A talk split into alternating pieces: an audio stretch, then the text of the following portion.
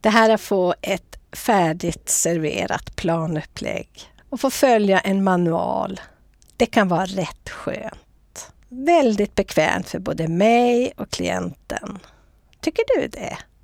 Har du någon gång tänkt och tänk att få bara veta alla sessioner som faller upp i följd här. Ja, men det kommer du att få jobba med idag här på KBT-podden. Podden som vänder sig till dig som vill bli en bättre behandlare. Vi kommer att titta på samsjuklighet vid beroende och den transdiagnostiska manualen och förstås då planupplägget. Jag heter Lena Olsson Lalor och du är hjärtligt välkommen.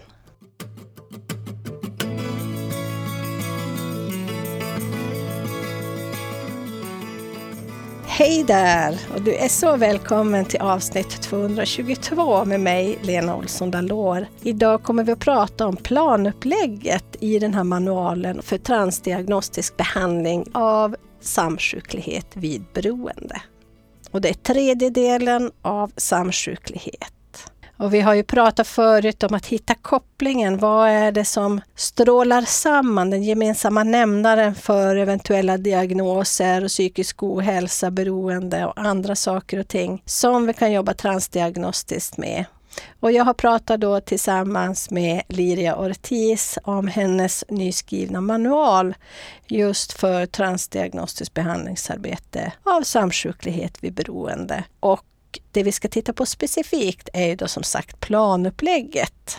Liria är psykolog, psykoterapeut och författare till många böcker och speciellt inom motiverande samtal, missbruk, återfallsprevention och så nu då också då den här manualen.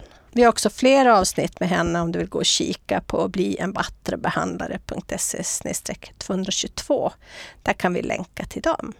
Där kan du också läsa det här planupplägget eh, från 1 till 10 som är då de grundläggande sessionerna i den här manualen men också de valfria sex sessionerna som hon rekommenderar. Så det kan du läsa på blienbattrebehandlare.se 222. Jag har en liten update då. Idag är det ju då måndag den 6 december 2021 när jag spelar in det här introt. Ni missade säkert inte For a better day, psykisk ohälsa och ungdomar som var på Avicii Arena, alltså gamla Globen. Det passar väldigt bra för jag har precis haft intervju med Ludmilla Rosengren där vi pratar om suicid och ungdomar och föräldrar, vad föräldrar och anhöriga kan göra och vad vi som behandlare kan göra för att hjälpa föräldrar med suicidnära barn och ungdomar. Det är också en till duktig och kreativ person som har gått ur tiden. Bob Kolenberg som brann för att skapa goda relationer och att det var relationerna som låg till grund för det mesta. Han skapade Functional Analysis Therapy eller ACL som också står för Awareness, Courage and Love. Så det här med relationer och samklang mellan personer och fördjupa den. Och det gäller även den terapeutiska relationen, stod han mycket för. Så ni kan gå in och titta på Bob Kolenberg eller Collenberg. Lite osäker på uttalet. Jag är inte själv utbildad av honom utan bara läst lite grann. Jag vet ju också att det finns nya terapeuter på gång så jag vill passa på att gratulera. Så det är som livets jul att ja, men lever man länge och då kommer det nya sen. Det är säkert några av er också som kommer gå i pension och då vet vi att de nya terapeuterna tar över. Så det är ju skönt att veta. Så jag gratulerar er som tagit er vidare, vare sig ni har gått grundläggande psykoterapeutisk utbildning eller den legitimationsgrundande psykoterapeutiska utbildningen. Och givetvis till alla andra också som är behandlare av något slag. Hjälpare, socionomer, kuratorer, psykologer, och så vidare. Så gratulerar! Nu är också Trauma Super Conference igång. Den startade 3 december men den håller på till 9 december. Ifall du är nyfiken så kan du gå in och registrera dig fortfarande. Och det är en sån här konferens där man eh, kan titta online och sen kan man se dem 24 timmar efteråt också. Man kan ju förstås köpa hela paketet om man vill. Men eh, har man möjlighet och tid kan man eh, glutta på några stycken i alla fall. Jag lägger länken i poddbloggen bliambattrebehandlare.se 222. Och så vill jag snabbt säga att halvdagsföreläsningen Så håller du i längden, självmedkänsla som egenvård är nu fullbokad.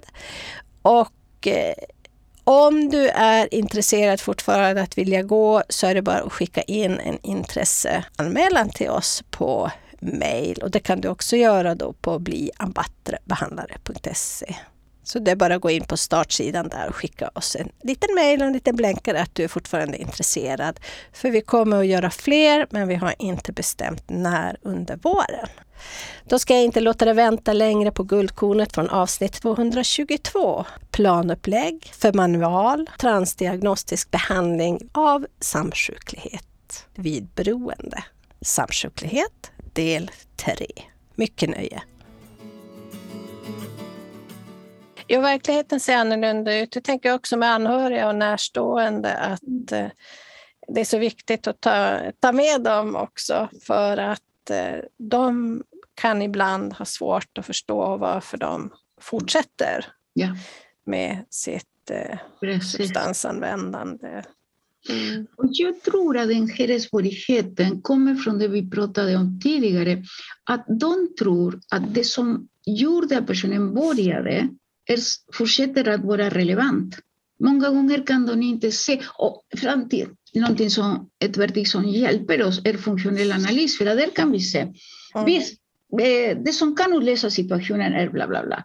Mm. Sen tittar vi på responsen, men vad är det som vidmakthåller varför din anhörig fortsätter ändå trots de negativa konsekvenserna? Jo, konsekvenserna på kort sikt.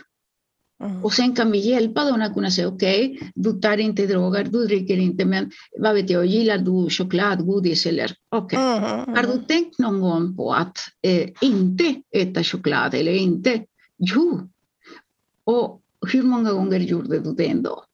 Ja, då skrattar de. Ja, såklart har jag gjort det. Okej. Okay. Eh, vad tror du att det hände? Varför gjorde du det trots att du visste att du, nej, det var inte dags? Jo, för att jag längtade. Ja, för att... Okej. Okay. Vad kände du strax efter?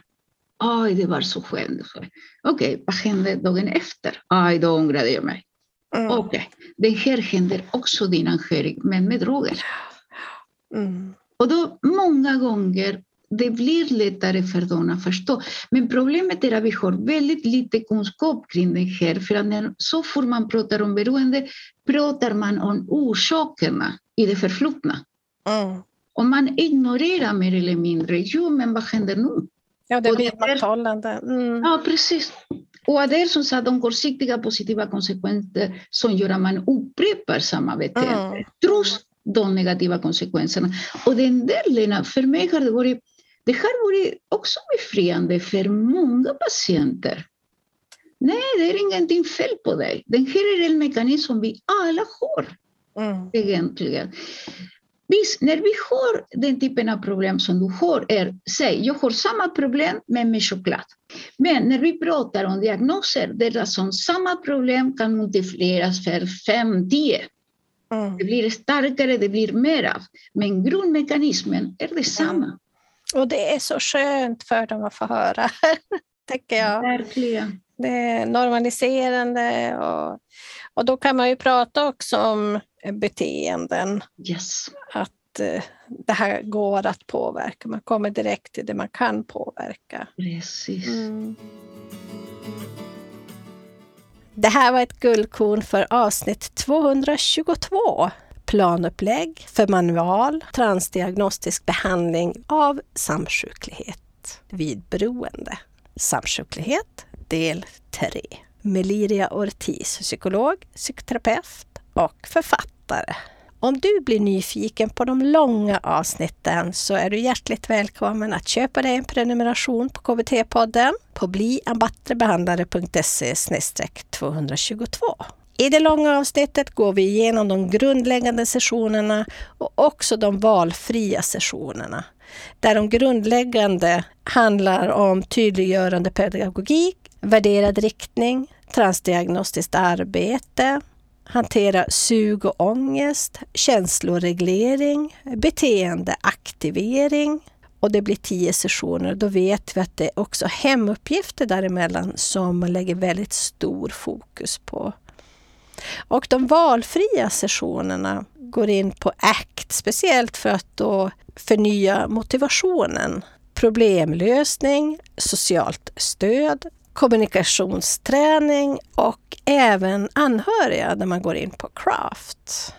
Och det är då sex sessioner. Så blir du nyfiken och lyssnar mer på detta går du in på bliambattrebehandlare.se 222 och bjussa dig själv på en prenumeration av KBT-podden. Där kan du hur som helst ta del av våran poddblogg oavsett om du är prenumerant eller inte.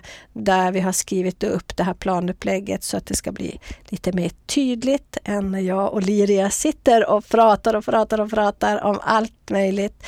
Men där är det specifikt så gå gärna in där på bliambattrebehandlare.se 222.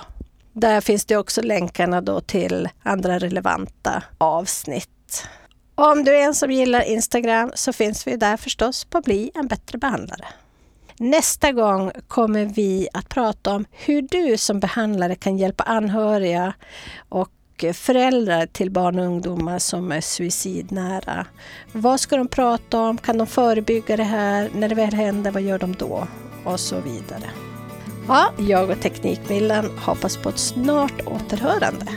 Hej så länge!